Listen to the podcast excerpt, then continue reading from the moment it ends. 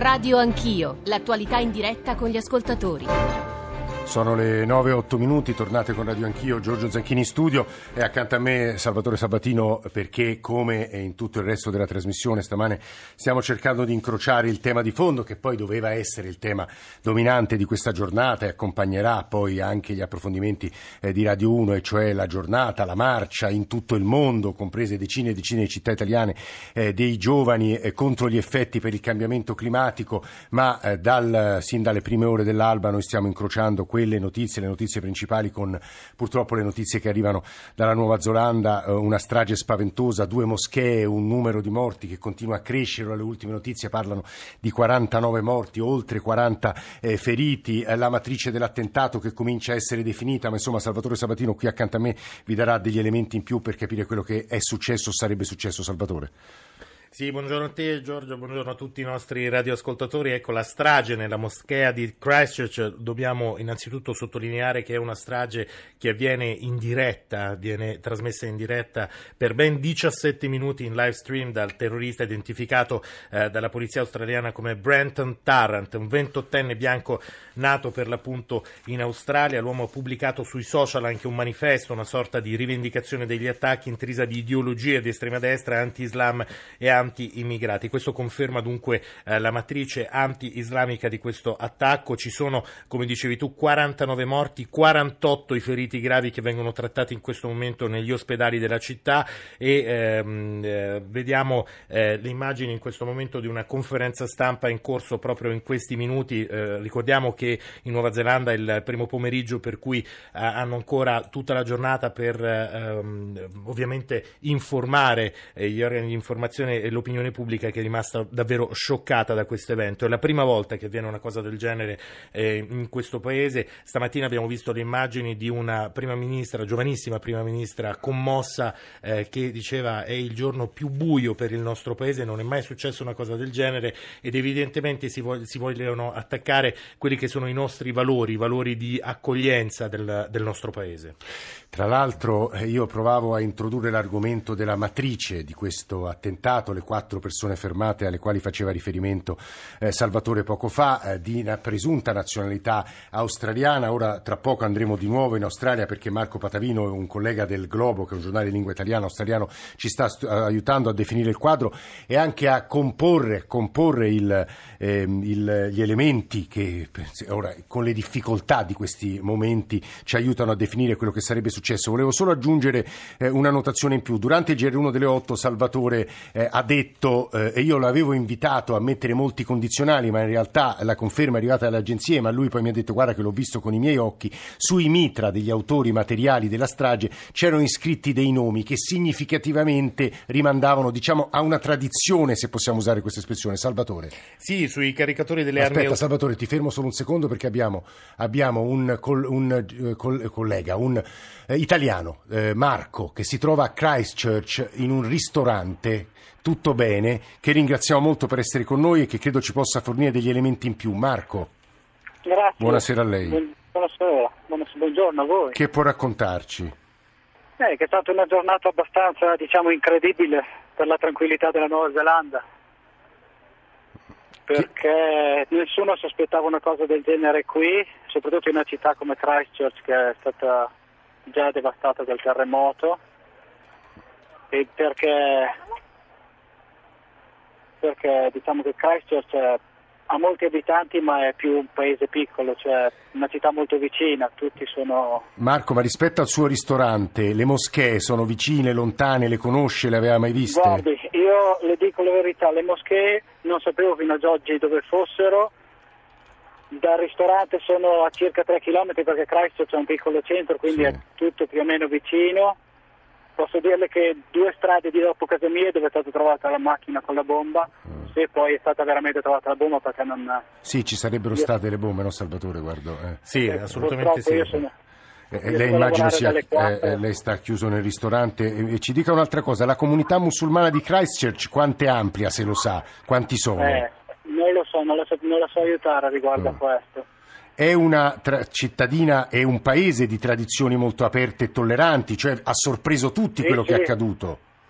No, ma infatti qui non, è, cioè, non c'è diciamo, distinzione, qui siamo tutti, è quello che ha sconvolto. Cioè, abbiamo turisti da ogni parte del mondo e persone che vivono qui di ogni parte del mondo e religione. Quindi...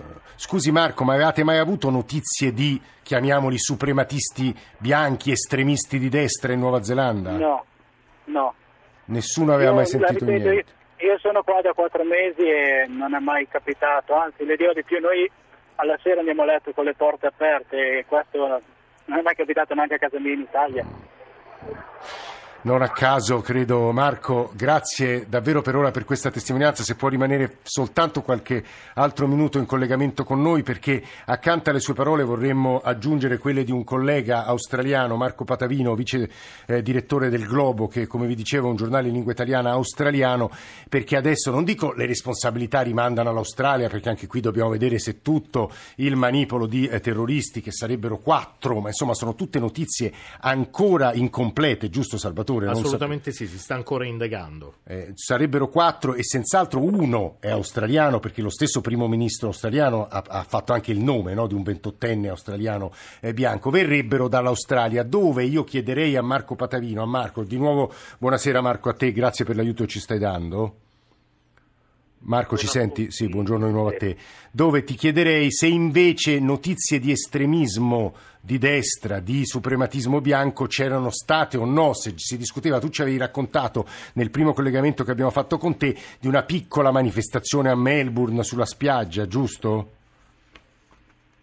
Sì, Giorgio, ti confermo e in qualche modo vorrei un attimo, se mi permetti, mettere dei, dei punti da, dal nostro osservatorio appunto di giornale in lingua italiana in Australia. Io posso dirti che dal punto di vista politico eh, queste forme di estremismo non sono mai state registrate se non in numeri davvero ridotti. Ci sono dei personaggi che evidentemente si accreditano come eh, manifestanti di estrema destra che appunto rivendicano queste forme di suprematismo bianco, ma eh, davvero si tratta di numeri dal punto di vista della, della, dell'importanza molto ridotti. Quindi io ehm, ti, ti, ti, do, questa, ti do, ti do questa, questo punto di, di, osservazione. Certo è, come ho detto anche nel, nel sì. primo collegamento, che al netto di quello che è accaduto in Nuova Zelanda, sicuramente ci saranno delle riflessioni che verranno fatte e che si dovranno fare anche in territorio australiano, politicamente e dal punto di vista anche del controllo di determinati personaggi. Marco, eh, come sempre eh, ti ringraziamo per questa ulteriore riflessione, sguardo che arriva dall'Australia. Eh, stiamo ascoltando poi la voce di BBC World collegata con, con l'Australia che ovviamente sta dando gli aggiornamenti e come sentite sta facendo delle riflessioni sui sospetti arrestati, white male, sta parlando di uomo bianco, quel ventottenne, Brenton Tarrant sarebbe il suo nome, eh, arrestato e sarebbe il, il leader del gruppo eh, che, dei quattro, tre uomini e una donna, autore materiale della strage, 49 morti. Prima di chiudere questo aggiornamento, poi prima eh, di dare la eh, linea a 100 città, vi daremo ulteriori aggiornamenti, ridò la parola a Salvatore Sabatino che sta qui in studio per aggiungere se ci sono ulteriori notazioni. E, eh, volevo sottolineare innanzitutto questo filmato che gira ancora in, ve- in, in rete ecco, e si vede proprio questo Tarant, 28 anni, guidare un'auto a tutta velocità, scendere nei pressi della moschea Al-Nur, imbracciare eh, tre armi automatiche, le fa vedere prima in macchina, poi le prende in mano e si dirige velocemente verso il luogo di culto per poi aprire il fuoco sui fedeli che sono inermi. E eh, sui caricatori, eh, quello che mi chiedevi tu, delle, di queste armi automatiche utilizzate dal comando, ci sono delle scritte scritte con i nomi di vari personaggi responsabili di uccisioni di eh, stranieri in giro per il mondo. Tra queste c'è anche il nome di eh, Luca Traini, lo ricordiamo, l'italiano che aveva sparato colpendo alcuni africani a Macerata. Questo ovviamente fa molta impressione, così come fa impressione l'inumanità di questa eh, persona che spara mh, gente inerme che sta pregando, lo ricordiamo è un venerdì di preghiera per cui eh, la moschea Al-Nur, che è la più grande di Christchurch, era affollata da 300 fedeli, quindi il numero eh, possiamo dire è anche abbastanza ridotto di vittime vittime rispetto alla, alla presenza massiccia di persone che stavano pregando all'interno del, del luogo di culto. Salvatore, grazie per il momento.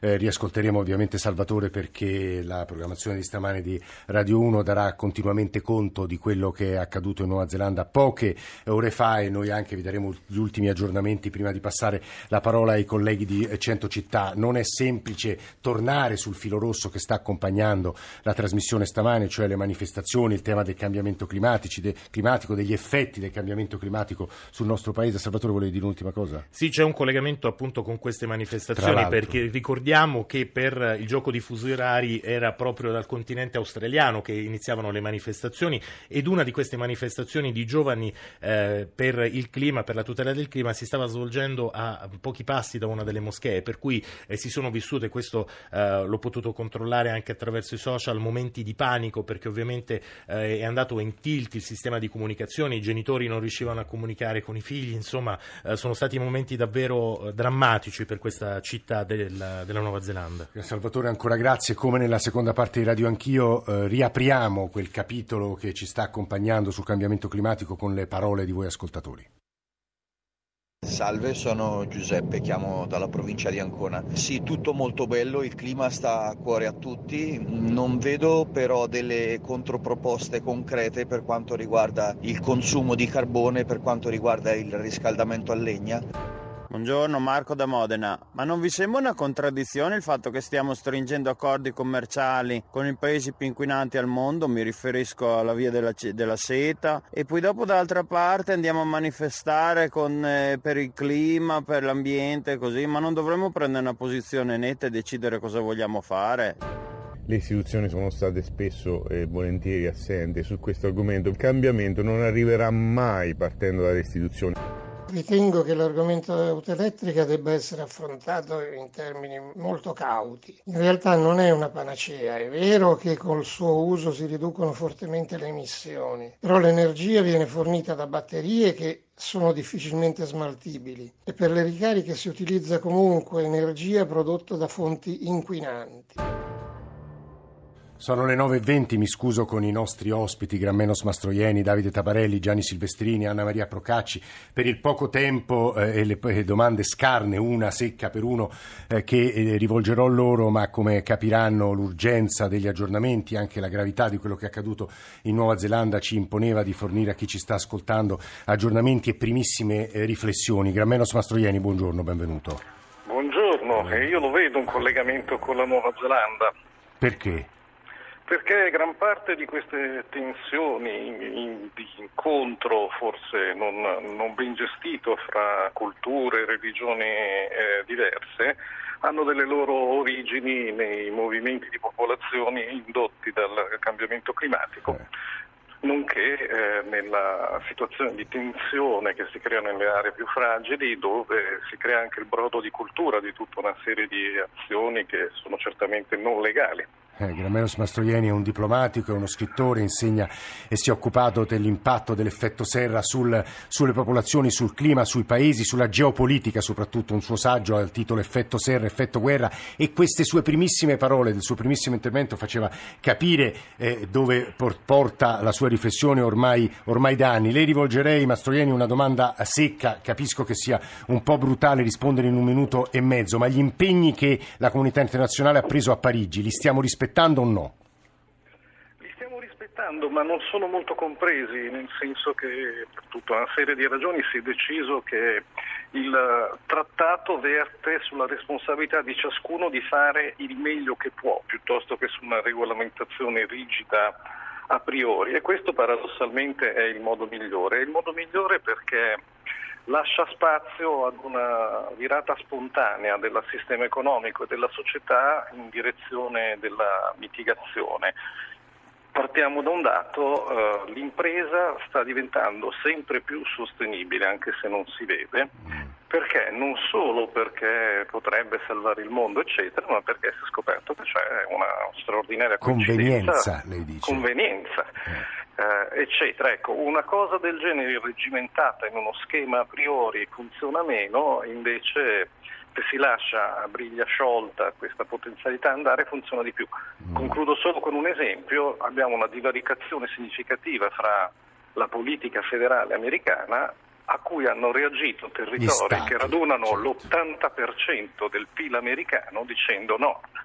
noi vogliamo andare verso il verde per salvare il mondo, ma anche perché sanno perfettamente che non possono allontanarsi da un'ondata di innovazione. Ecco, proprio quest'ultima affermazione di Grammenos Mastroianni mi permette di fare una domanda anche qui secca a Davide Taparelli, presidente di Nomisma Energia. C'è in corso, credo, una grande trasformazione nel settore dell'industria automobilistica, nel settore dell'automotive verso l'auto elettrica. Lei su questo grande cambiamento, il, forse il più evidente, quello che tocca di più anche le tasche delle, dei, dei cittadini, ha qualche qualche, eh, ha, un, ha un po' di scetticismo Tabarelli, se è vero perché?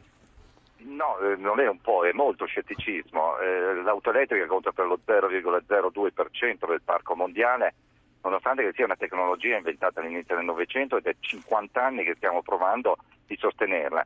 70 volte, 70 volte in più ha energia un litro di gasolio rispetto a un chilo di, di, di eh, batterie per caricare una batteria ci vogliono 10 ore, ci sono quelle più veloci, si può fare qualcosa. Cioè, l'energia elettrica, che è una cosa meravigliosa, che stiamo elettrificando tutto, stiamo andando avanti, ma sono degli elettroni che viaggiano a velocità della luce. È estremamente difficile.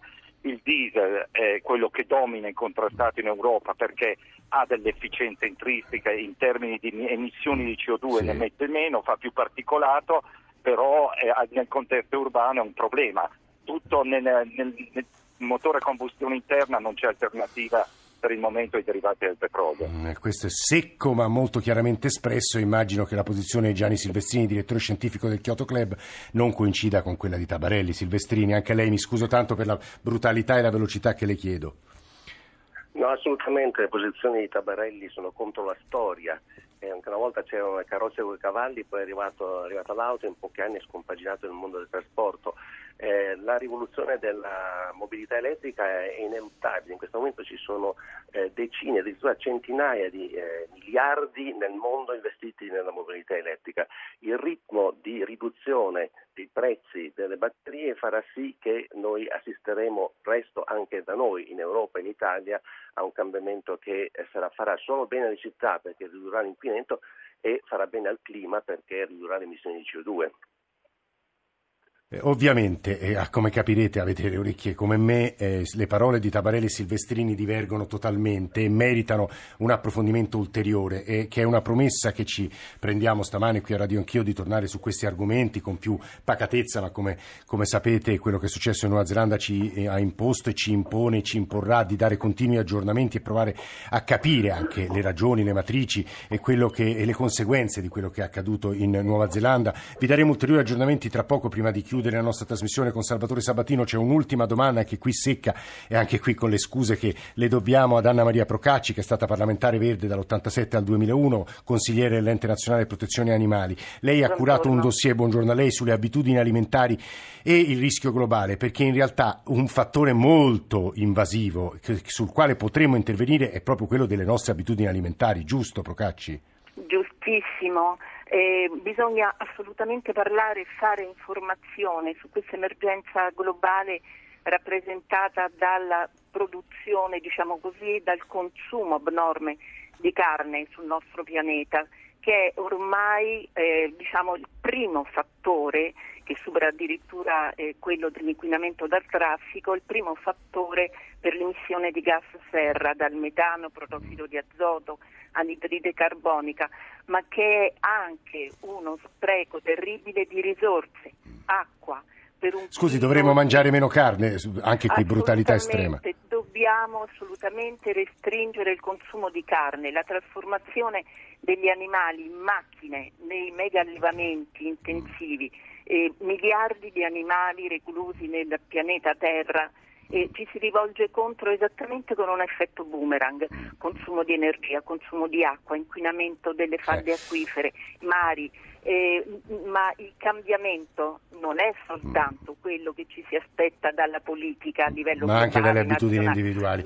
Guardi Procacci, il nostro impegno ora di nuovo non è una formula di comodo, ma noi, ma penso a trasmissioni come giorno per giorno di questi temi si occupano quotidianamente, quindi l'impegno a tornare anche con lei, Silvestrini, Tabarelli e Mastroieni su tutto quello che abbiamo soltanto sfiorato stamattina. Ci sono aggiornamenti che nel frattempo sono arrivati. Salvatore, Salvatore Sabatino. Si riguardano soprattutto l'autore della strage questo Brenton Tarrant, lo ricordiamo un australiano 28enne che stamattina ha imbracciato tre armi automatiche ed è entrato in una moschea di Christchurch, una delle due attaccate ovviamente, e ehm, poco prima aveva pubblicato su un, sul suo profilo Facebook un manifesto di 74 pagine in cui eh, tracciava un po' il profilo della sua storia, era proveniente dice, da una classe lavoratrice a basso reddito, ha detto di essere di origini scozzesi, irlandese e inglese, di essere in Nuova Zelanda per pianificare e addestrare e poi è rimasto per aver deciso di condurre questo attacco ed è un ammiratore di Breivik, il norvegese, lo ricordiamo, che causò la strage di Utoia. Eh, Salvatore, grazie. Ovviamente Centocittà tornerà su quello che è accaduto in Nuova Zelanda nelle ultime ore. Permettetemi di ringraziare